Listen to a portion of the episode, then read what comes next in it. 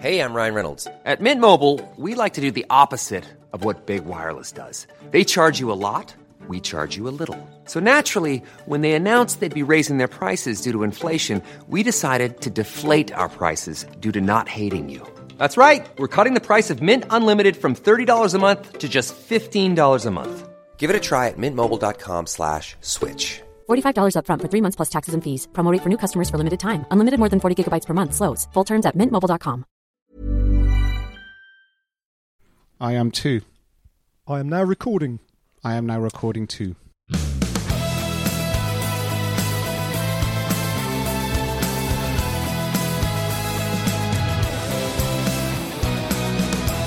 David, it's so good to hear Perry's wonderful jingle again. I've missed it. I've missed it. It's been too Been long. Ned. it's been, way too long. I tell you what's been too long. The 10 or 15 minutes of faffing around at our desks. You're sitting at your desk in Girona. I'm sitting at my desk in rainy Lewisham. And is, I can see you because we've, we've managed to hook up a video link as well as hopefully an audio link. And it's just a sea of cables and echoes and weird Ah. bits and pieces. But it seems to be working, touch wood. We're out of our depth here, and um, I tell you what, I'm, I'm quite impressed. I think the fact it only took us 15 minutes. Granted, we are a little bit like the most Generation X people ever trying to manage millennial technology, but uh, I think we've done it. I hope so. Well, we'll probably find out afterwards that we haven't, but let's give it a Yeah. go. Yeah. So it's a bit of a reboot, isn't it, for Never Strays Far? Because we're up 2020 is kind of up and running now, isn't it? So, you know, we're going to try and be obviously much more regular than we were over the, the fallow winter months. Um, because the racing started, and that's kind of, that's, you know, it's proper. Or is it proper? Do you count the Tour Down Under as proper, I suppose, is a, the big question, David. Yeah, I do. I mean, I think uh, that that's what's happened to the calendar now. There was a time where you would uh, the the the you could almost do uh, if you were to have an x and uh, y axis on a graph, uh, the y being the horizontal and the, the the February to to October. You could see the importance fluctuating on the x-axis. So it would rise up to big races, and it would drop down again, and rise up, and it would have this lovely sort of curve through the year of of kind of where where races were training races, what were actually objective performance relevant important races whereas now it just holds this one steady line throughout the whole year. Every race is important and i think the tour down under, tour down under more than ever. It's uh, every single world tour race counts. Every single race counts Yeah, and um, it, it's remarkable actually the Tour Down Under happened at all, isn't it? Bearing in mind the the extraordinary bushfires in Australia just a couple of weeks ago and the cataclysm that that looked like. And you know, I know that Adelaide, which is where the race happens, wasn't as badly affected as obviously Sydney and the environs and the other coast, but um, still, it looked like it would be um, ill-advised in the extreme to let that race go ahead, and yet. Uh, you know, I know that some of the riders were tweeting various pictures and commenting on the fact that the route went through some scorched and burnt out vineyards and hillsides and all that sort of thing. Uh, but it was a slightly uncomfortable moment, wasn't it, when you consider how much science suggests that um, climate change has exacerbated the situation with the forest fires. Is it actually a thing that we should be pursuing, jetting people across the world, adding to the carbon footprint that's already so monstrous for a bike race? And then you know you wring your hands, and then it happens, and it's happened, and and I don't know what I feel about it. Is is what I'm I'm, I'm saying. But there's a there is a question that cycling increasingly urgently has to answer about that whole that whole issue. I think. Yeah, it's really interesting you said that. I, I hadn't actually that hadn't occurred to me because it was more. If I was to think about it, I I probably think it was more important that it was raising awareness because there's always lots of news when the fire's going on, and then the moment it's over, everyone forgets about it, moves on to the next disaster. And then it was just my head was just thinking. I was just going round in circles while you were talking, thinking about that and going deeper. And if you think about it, it's almost hundred years to the year that it, you that Paris Roubaix became a legend because of it was racing through the war torn northern France, and it became Yep. known as a Sunday in Hell. And it's like full circle. Now we're seeing it's a totally different issue the world's confronting, but people are using hell as a word to describe what they were riding through in South Australia and different places. And if the bike race wasn't going through there, no one else is going to tell that story right now because it's Yeah. a little bit off the radar. David, is someone torturing a dog in the background? Yeah, hang on a second. It's the dogs again. Hang on, I'm going to close my door. Oh, brilliant. Okay.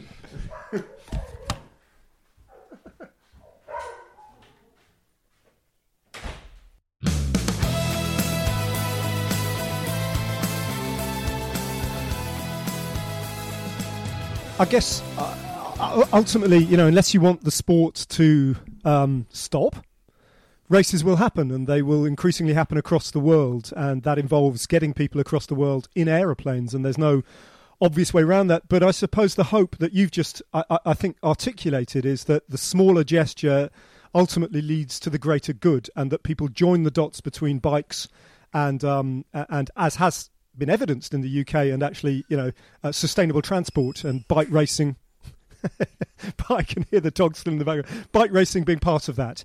Um, and it's a bit like, you know, people fret about the, the carbon footprint of the Tour de France, quite rightly, and say, you know, I've had I've been part of this discussion recently. Can't you stop using helicopters and motorbikes and all that sort of thing? Can't you use electric drones and all that? Well, A, the answer is probably no. You can't, technically. But but also the actual you know, the, the bit of the Tour de France that televises it, the television OB, is tiny, really, in terms of its carbon footprint in comparison with the hundreds of thousands of people who go and watch the Tour de France and who are welcome and who are part of it. So people focus on a really, sometimes a really small part of a much, much bigger problem, don't they? Yeah, we only ever see the tip of the iceberg, don't we? We don't see Yeah, what's exactly. under under the water. And whereas our, our case, I think cycling's it's I think it's something that's going that is being confronted now, and it's because of this uh, climate awareness, the the the realization that we have to begin to build a circular economy, that we have to be sustainable, that actually uh, we're reaching the end game of, of society's lifestyle, and it's time for us to really try and change this. And you know, and I, I think also within that the and just to make a note of it, because this is quite recent as well, Deceuninck Quick Steps uh, changed to 100% carbon neutral. I mean, Yeah. that's that's a you know you got to love it. Giving it a go. well, uh, the only reason I'm not, the only reason I've got a slight laugh in my voice is it was slightly undermined by Patrick Lefevere just a few days ago. Uh, tweet basically on the internet on Twitter trolling Greta Thunberg. oh, for God's sake! well, he's, really? I don't think it, you know. Well, he's Patrick Lefevere, isn't he? Well, So, he's that you know, generation, isn't he? he is the, Yeah, he's the anyway. ultimate. So, yeah, uh, yeah. what happened before we move on further? The women's tour. Uh, tour Wi- that was, the women's tour down it was under, important yeah. this year. Uh, it always is. It always is. It's um, it, it's a it's a four day stage race. Uh, the stages were uh, divided between four different riders. Um, the first two winners were kind of stalwarts of the Australian scene for the last couple of years. Chloe Hosking, the sprinter, uh, she took stage one, and then Spraddy, Amanda Spratt, uh, took stage two. Um, uh, but it was the American national champion who won the Queen stage, Ruth Winder, who took stage three and basically sealed uh, the overall win. And Simona Frapporti wrapped things up by taking stage four. So um, four riders sharing out the four stages.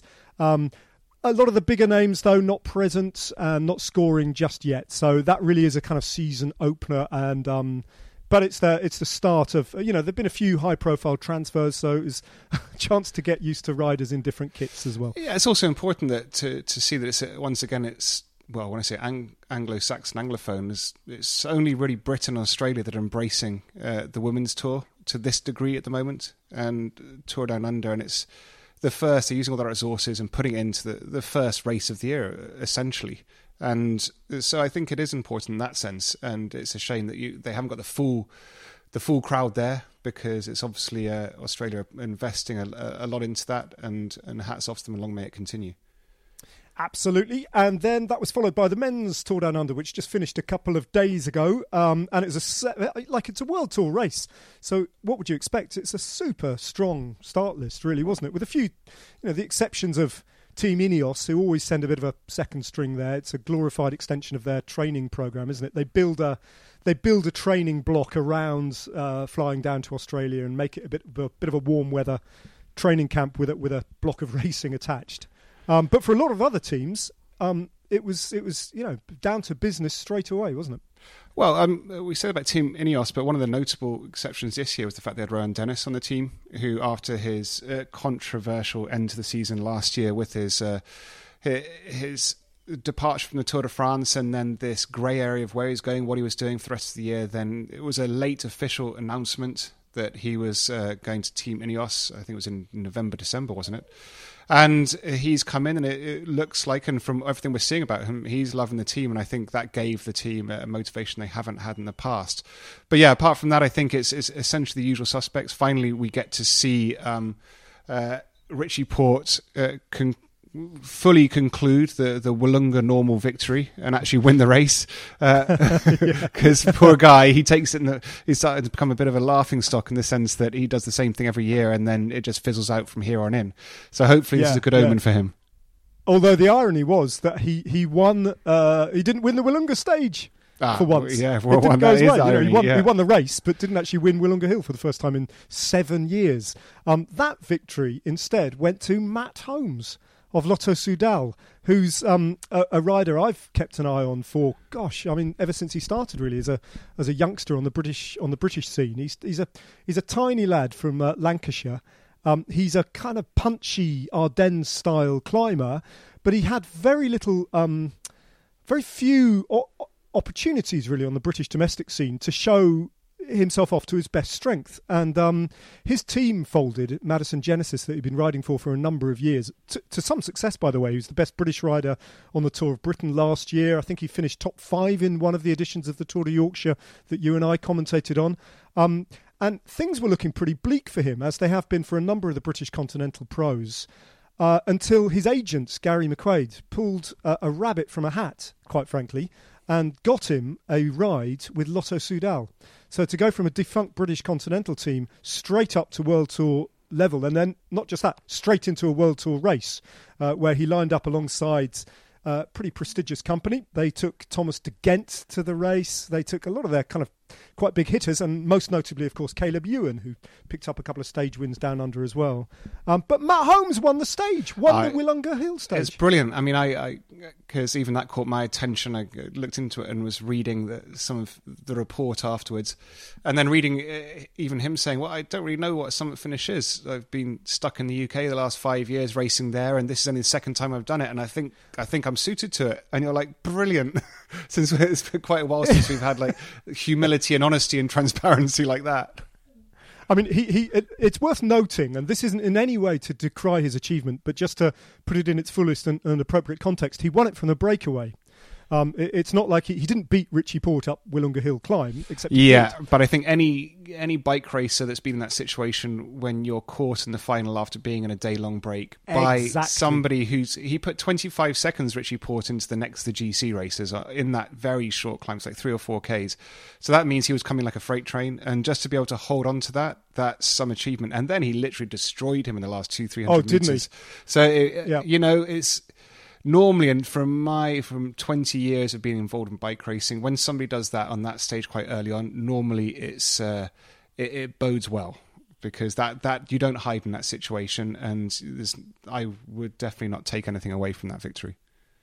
Yeah, no, absolutely not. And I think David as well that implies a, a real calm head and a great tactical uh, analysis of how to race that as well. To win from a breakaway in that in that situation would be fascinating. I'm going to try and get hold of him and interview him. He's still down in Australia and he's going to be racing the Cadel Ocean, whatever it's called, the Cadel Evans Great Ocean, whatever the hell it's called yeah. race.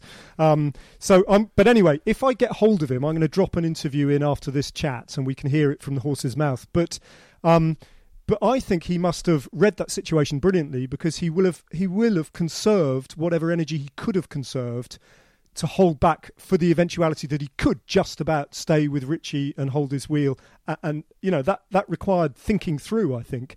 At what point do I allow myself to be caught? Because if he'd been caught too quickly on that climb, he probably wouldn't have had a chance. So he must have.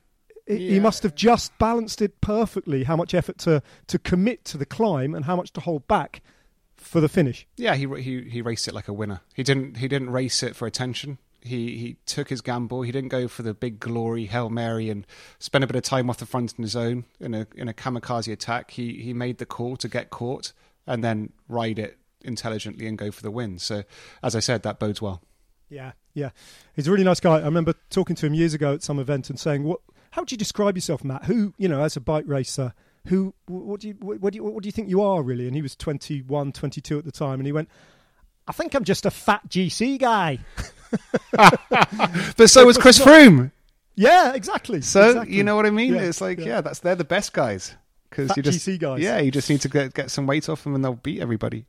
Yeah, yeah, and also I'm I'm mighty relieved that it wasn't me commentating on that because do you- I think it was last year on the Tour de Yorkshire I managed to misidentify him about six times. Madison Genesis riders kept attacking, and I kept naming everyone in their team but Matty Holmes. Yeah, and the reason, yeah, uh, thank goodness you were. So it's like, 'cause I just get completely lost.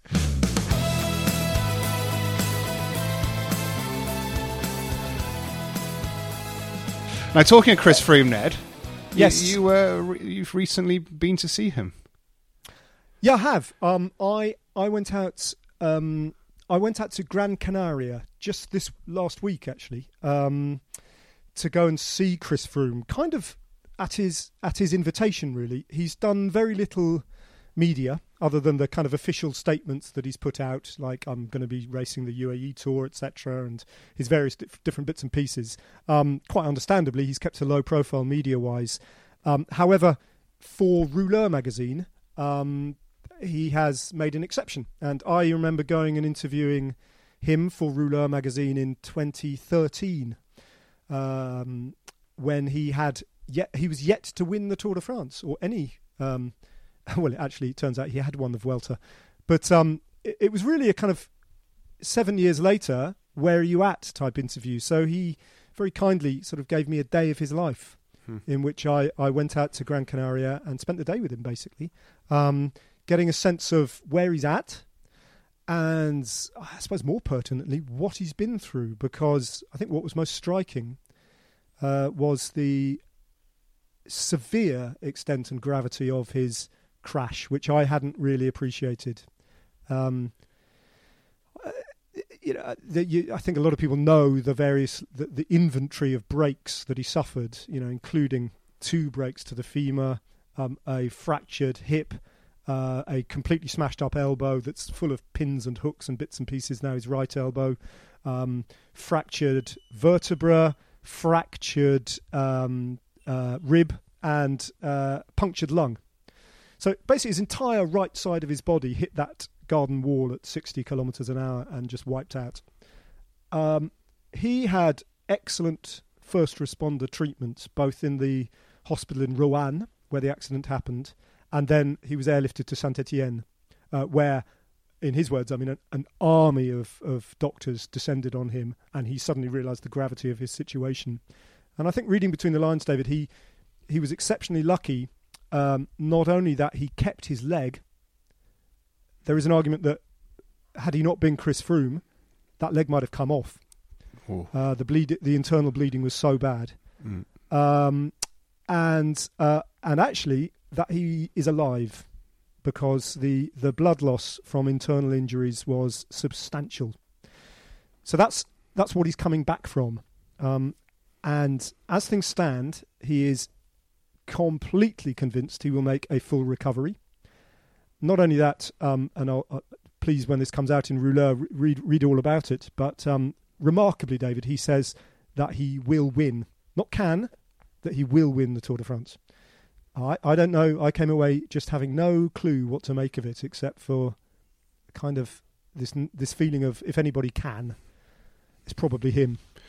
Yeah, I I would not ever dare write him off, and I think I, there's a couple of things that because I even I didn't know that it because he has been very quiet about it. He hasn't made a big deal out of it, and perhaps that's that's that says a lot about Chris as well. He doesn't want to dramatize anything, and I think he's still in that racing mindset. And the fact that you're leaving there and he's saying, and he honestly does believe that. And when you believe something, you may as well know it, and that's what he's aiming towards. And that's probably what's allowed his recovery.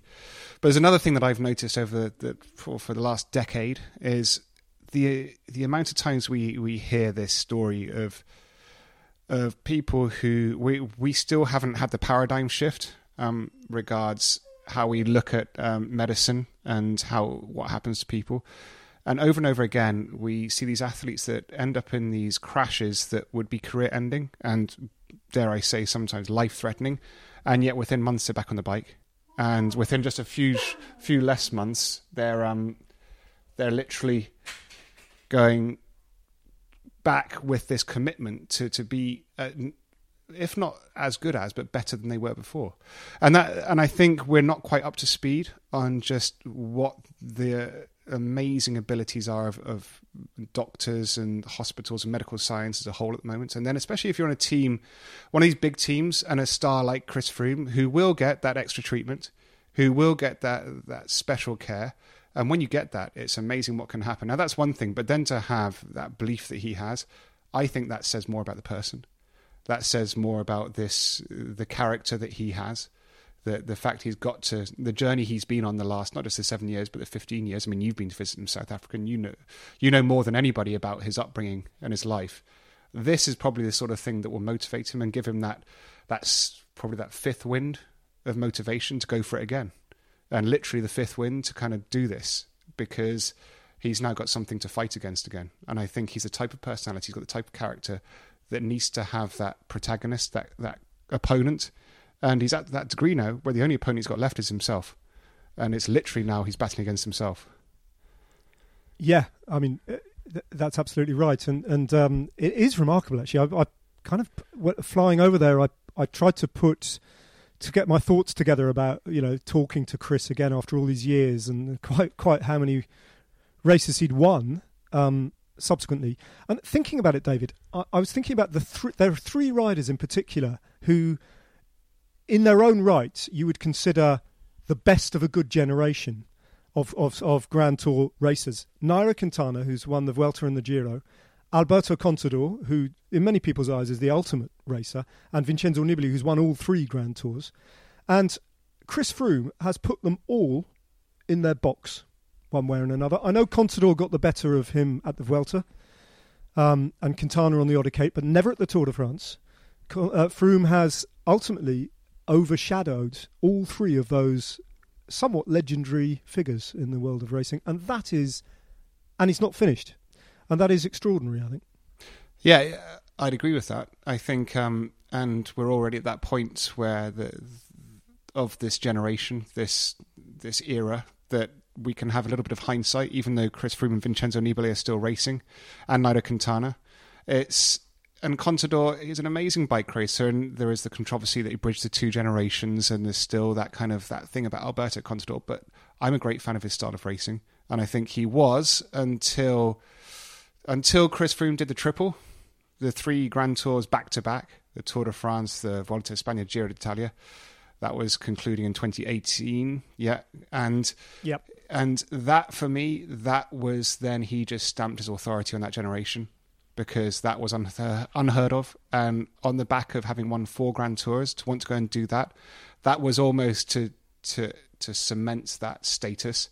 Not necessarily in the public domain, but within the peloton, within the sport, within the history, within the the the annals of of, of professional bike racing and Grand Tour races. I think he's there, but evidently for him, he's not because he's not got the five and so he'll oh, chase the yeah. five. And so, you know, that's what I mean. He's battling against himself and he's battling against Bernard Hinault, Jacques Anquetil, Eddy Merckx, Miguel Indurain. He wants to be with those fi- four riders. And he finally knows who they are as well. yeah. he had no idea in 20. He didn't know. He had no idea. Yeah. Really, who Eddy Merckx was, and back then as well, he had no idea. He could. He kept. I remember when I was doing the interview in 2013, he kept stopping and saying, "Now, hang on, which one's Bardet and which one's Pinot?" Oh God, it's brilliant, isn't it? But that's part of the charm, isn't it? It's yeah, part it's of the absolutely charm. part And it's also, yeah. and also, I think what about this as well. It's this is classic professional bike racing, in that it's more than just the bike race. It's all these different narratives that are going on. It's this yep. this huge. Uh, I mean, you've got the soap opera, the individual soap opera of each race, and perhaps even arguably each season. But then you've got the movie, which is the kind of the careers, the kind of the generational, the five, ten years, the fifteen years, the individual human stories that are going on. And Chris Froome has now he's transcended the the the kind of the box set, the soap opera. The now he's on to the kind of the the all time epic movie, and he I think he, he, really wants to kind of be be one of those. I like it. I like it. Um, yeah, no, it was, it was, really interesting, and I, I, yeah, I'm gonna I'm gonna start writing it down while it's fresh in the in the mind, and Rouleur are going to print it fairly soon because there's a lot to there's a lot to go on there, and um, yeah, what a story, what a what a comeback story that would be.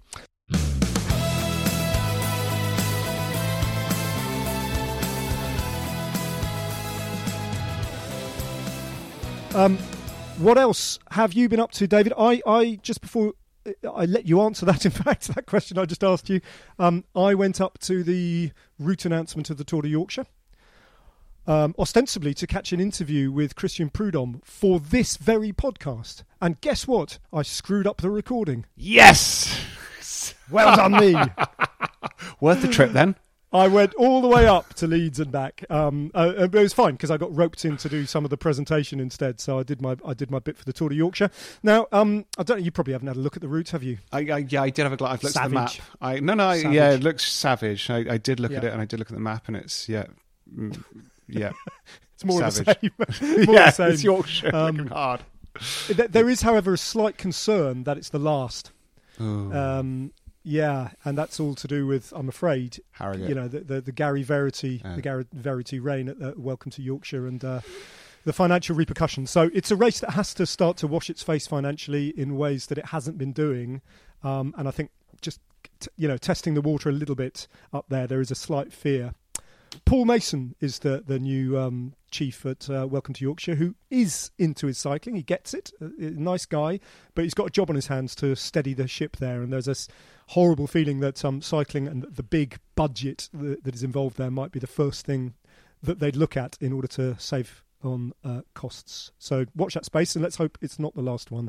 Um, but there we go. Anyway, so we'll be doing the Tour de Yorkshire again for ITV this year, David, and more races as well. Paris Nice. We're doing Paris Nice, and uh, so Oh, that's that's coming around quickly. That's only a month and a half away. It's Yeah, I'm going out to Strade and then straight from Strade to join you in London, where we're.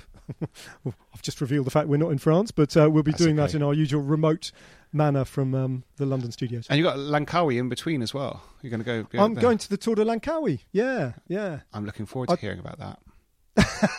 Did you race it ever? No, no, no, never, never did it. Uh, Yeah. I didn't really race. Tried to avoid racing January, February time as much as I could Yeah. un- until they forced me.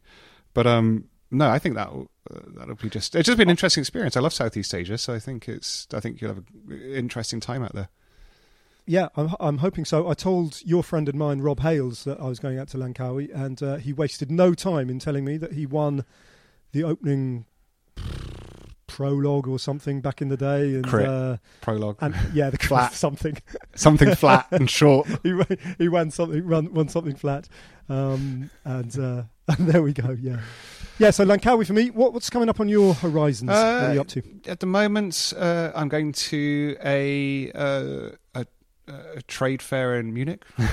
to, so I'm doing that, meeting Yeah. with some interesting people Chap- from different companies, talk chapter three stuff, to talk to them Tell about. me about t- t- David. Tell me about this whole because last time we met, you were buzzing with the direction of travel for, for chapter three, and you know the plan for the next few years and where it's going to go. Or is that all embargoed? Yeah, no, no, not at all. No, it's not embargo because I think it's it's really interesting. And you touched on it earlier when we were talking about Australia and the, us all having this awakening that, that we're to each of our contribution to the world at large and the future.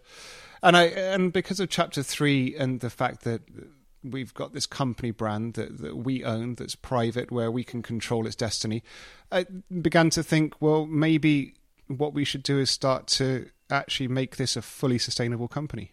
Is start to look into and from 20 this doesn't happen overnight and anyone says it uh, it can is lying uh, it's from 2021 onwards we really do start converting chapter 3 into this evergreen company that is doing its very best to be not only a, a sustainable business regards how we build it, not looking for over injecting with cash and, and leveraging and putting ourselves at risk and having to continuously uh, fake things, but actually turn it into an ethical business that can last for a very long time, but do that through creating sustainable products and sustainable manufacturing, taking responsibility for where we source things from, knowing the people that grow it, make it, uh, sew it, uh, dye it, print it, uh, how it's sold, where it's sold, when it's sold, the price points, and, and start to make everything uh, really take an absolute social responsibility for what we're doing with this. Because I think that's so important now, and I think it's something that I want. I'm starting to notice I'm doing it. If I decide to buy something, I want to know where it's from. It's how it was made, who the comp- who the people are behind it, why they're doing it, and and it's taken us as a company probably five years to get to this point to realize and understand the industry properly and see what actually, you know what, we do want to do this for a long time and we want to do it properly and we want to give something back. And so that's where chapter three is going. It's, it's the most exciting I think all of us have been. We were trying to find where we were. It's not just about about making money. Obviously, it has to be profitable in order to work, but it's not just about that. We're, we're willing to take the time to do it properly and and do something that will last and do something that will leave the world a better place than than when it started. Because I think that should be the objective with everything, shouldn't it? So that's where chapter three is. Good on Yeah. you. Good Thank on you. you. I've just spent the morning having publicity photographs taken for my 2020 theatre tour. My I'm touring again in the autumn, and I think there's 31 dates in the calendar. Thirty-one. Whoa! and and we've got a title. We've got a title that is embargoed, and we've got some publicity shots that were done this morning, and they're embargoed.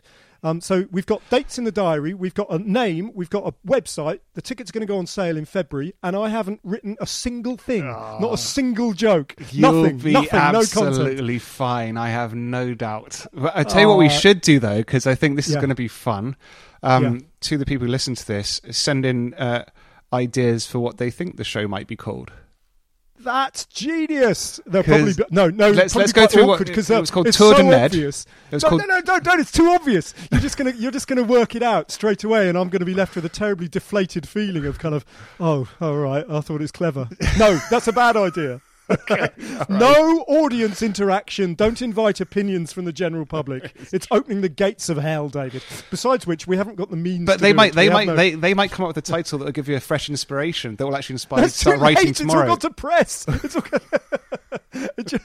I just haven't written a bloody show yet. Anyway, Oh. so you know what? You know what kind of company I'm going to be keeping with you in the Vuelta this Oh, year. I'm going to be beside myself with work and anxiety again. So when when does it start, so when does it start? Straight after the Vuelta? Is it, Uh, yeah, pretty much October, November. But you know, it's quite intense because over 30 dates, I'm going to be touring. You know, five nights a week for six weeks. are you still doing the? Are you still doing one man show?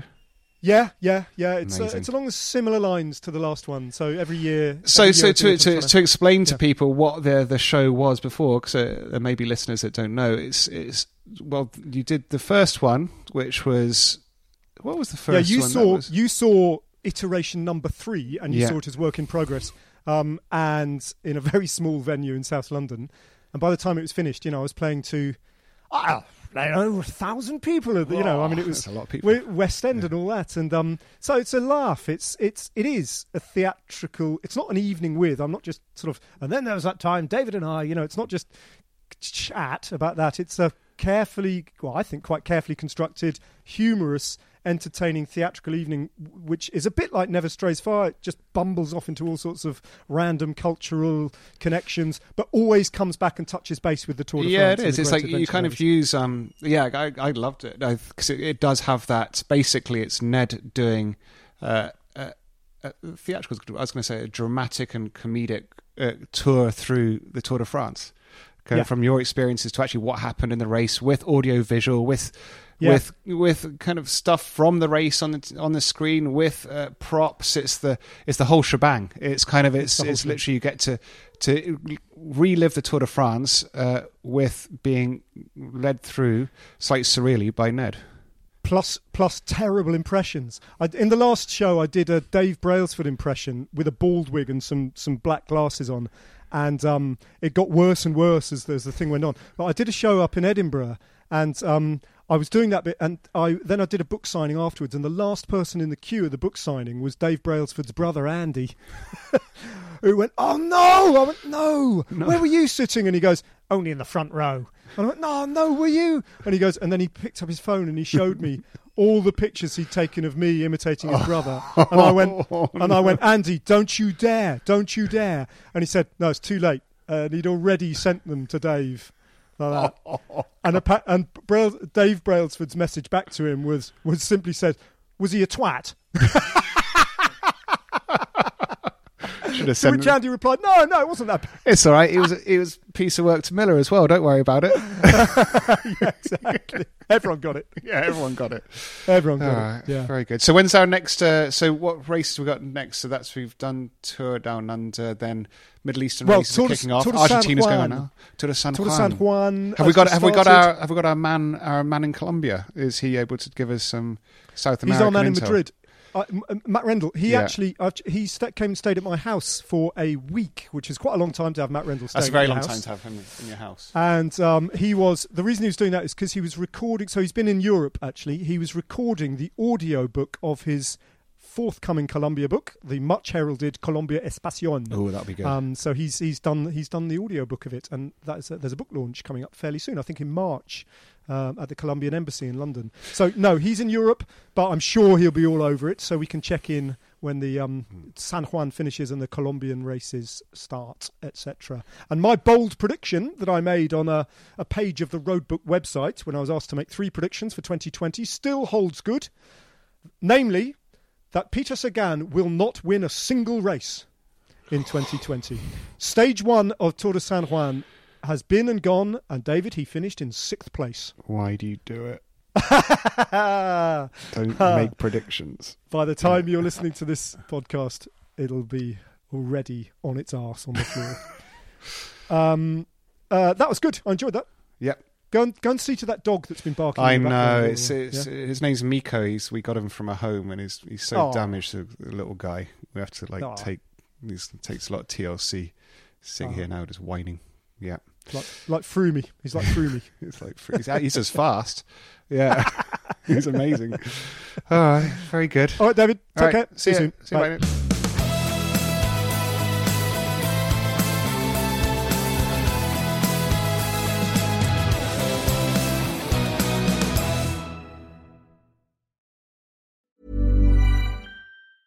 Hey, it's Danny Pellegrino from Everything Iconic. Ready to upgrade your style game without blowing your budget? Check out Quince. They've got all the good stuff shirts and polos, activewear, and fine leather goods, all at 50 to 80% less than other high end brands. And the best part? They're all about safe, ethical, and responsible manufacturing. Get that luxury vibe without the luxury price tag. Hit up quince.com slash upgrade for free shipping and 365 day returns on your next order. That's quince.com slash upgrade.